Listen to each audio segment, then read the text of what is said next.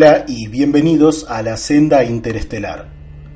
Los seres humanos nos maravillamos al ver creaciones tan impresionantes y antiguas como la Gran Pirámide de Egipto. Es normal, dada la magnitud de aquella colosal obra de ingeniería aún hoy no igualada en su perfección.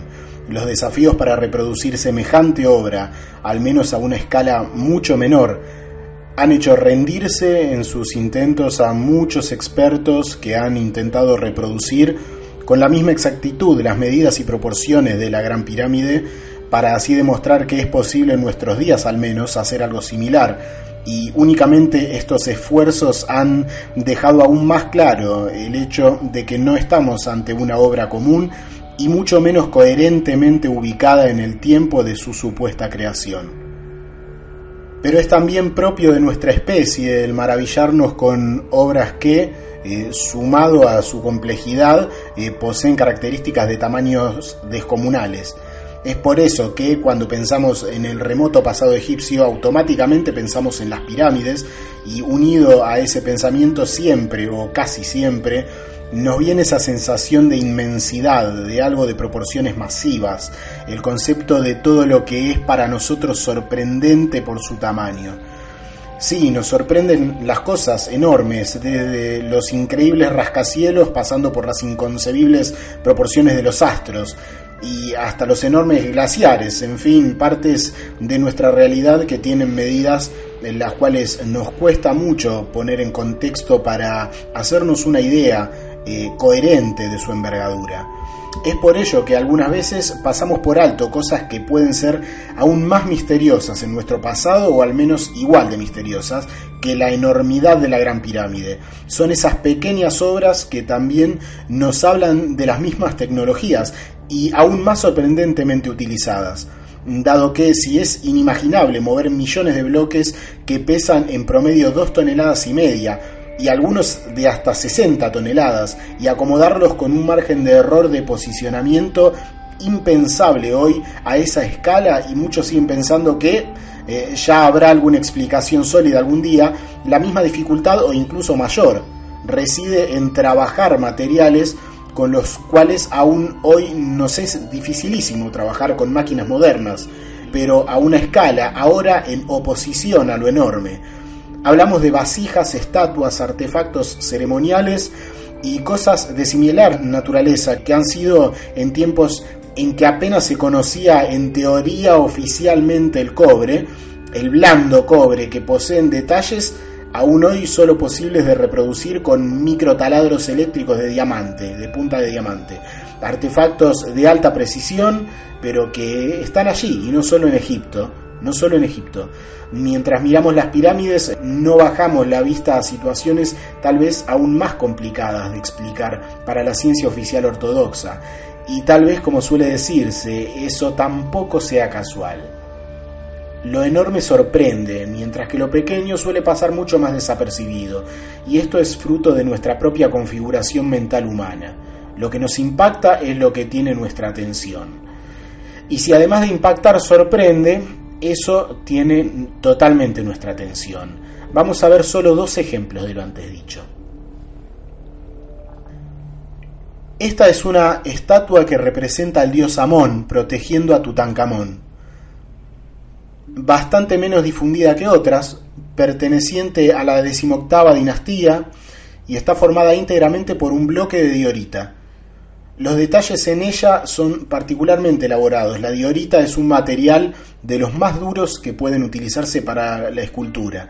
Está compuesta en sus dos terceras partes por feldespatos y un tercio por minerales oscuros eh, que pueden ser ornablenda, piroxeno o tacita. Podría decirse que los tipos de diorita son eh, diorita con feldespato potásico, que es llamada monzodiorita, la diorita de cuarzo con porcentaje alto de cuarzo y diorita con cuarzo y feldespato potásico, con lo que estaríamos hablando del tipo conocido como gran diorita, el tipo en el que está elaborada, por ejemplo, la famosa piedra de Rosetta o piedra Rosetta. Eh, a través de esta piedra ustedes sabrán que se pudo descifrar la, la, escritura egipcia. La piedra de Rosetta es un fragmento de un decreto redactado en el año 196 a.C. en tres idiomas diferentes antiguo egipcio, demótico y antiguo griego. A través de la comparación de estos idiomas se pudo descifrar la escritura usada en el antiguo Egipto.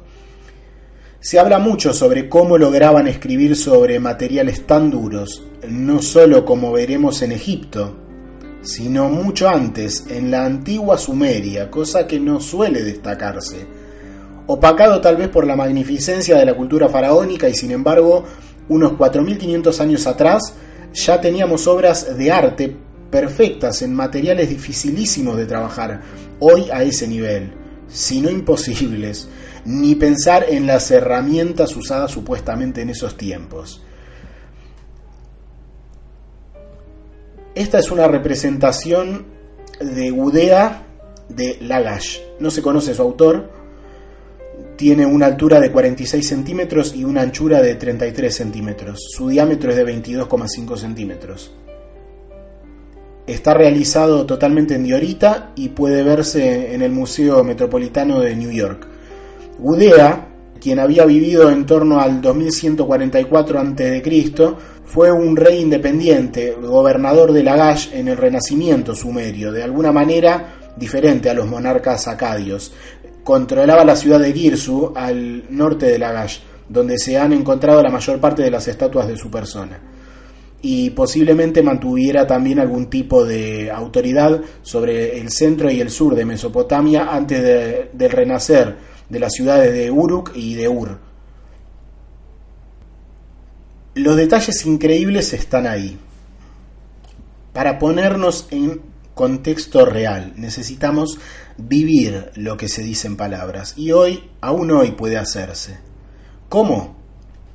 Bueno, tú en tu casa puedes probar con tus propias manos lo que significa esto que estamos diciendo y que se suele decir tanto. Te proponemos algo, si es que quieres entender en profundidad los hechos.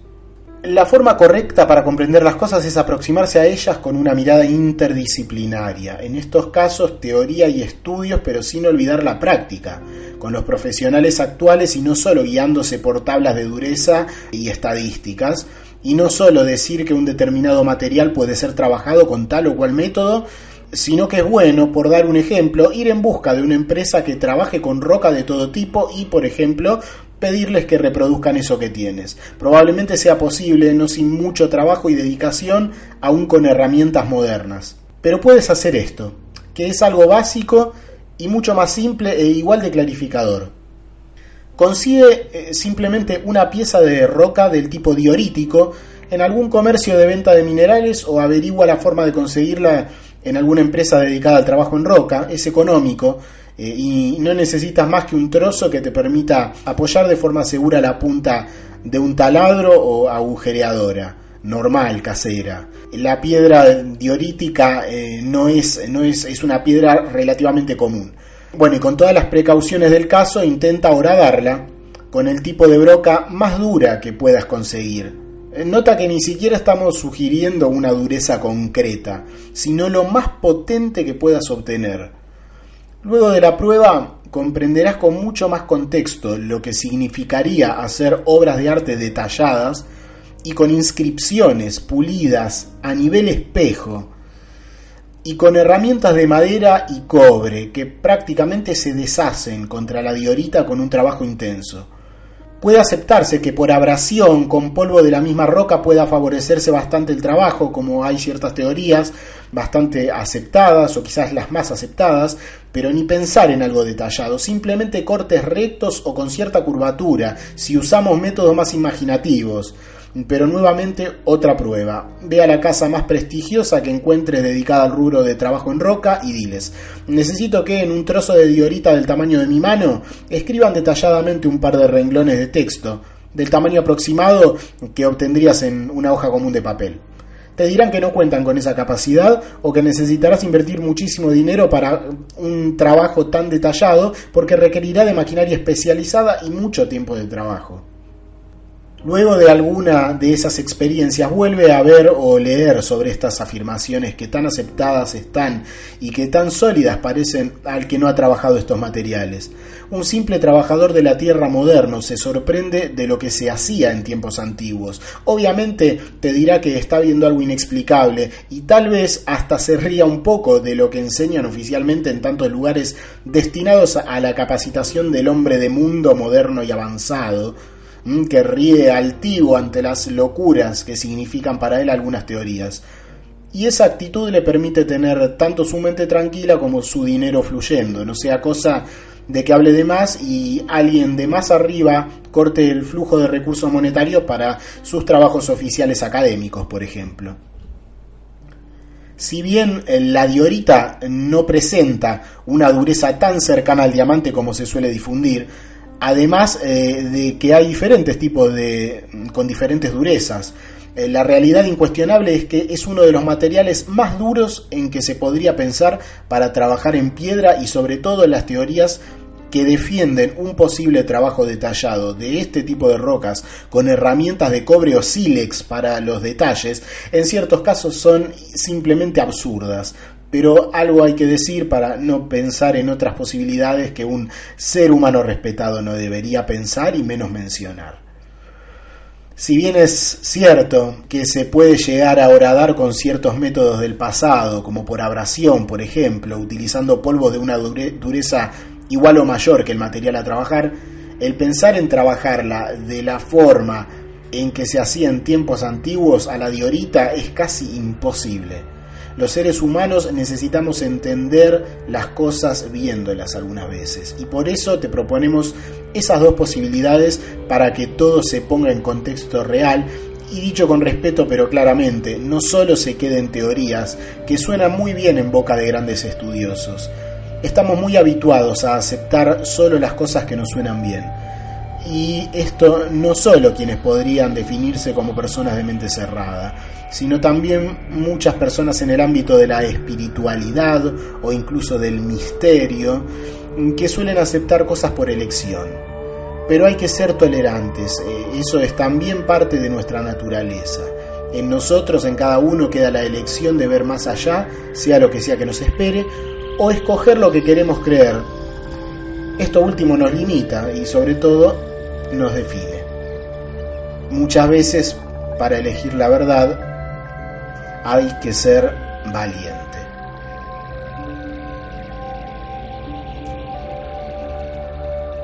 Bueno, esperamos que te haya servido lo que hemos compartido hoy o al menos lo hayas disfrutado. Ya sabes que nos ayuda tu pulgar arriba, si te ha gustado puedes compartir este material y, suscribirte si aún no lo has hecho.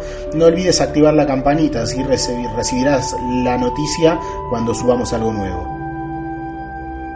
Te deseo lo mejor, gracias por haber estado ahí y nos encontramos muy pronto. Esto es La Senda Interestelar. Que estés bien y hasta muy, muy, muy pronto.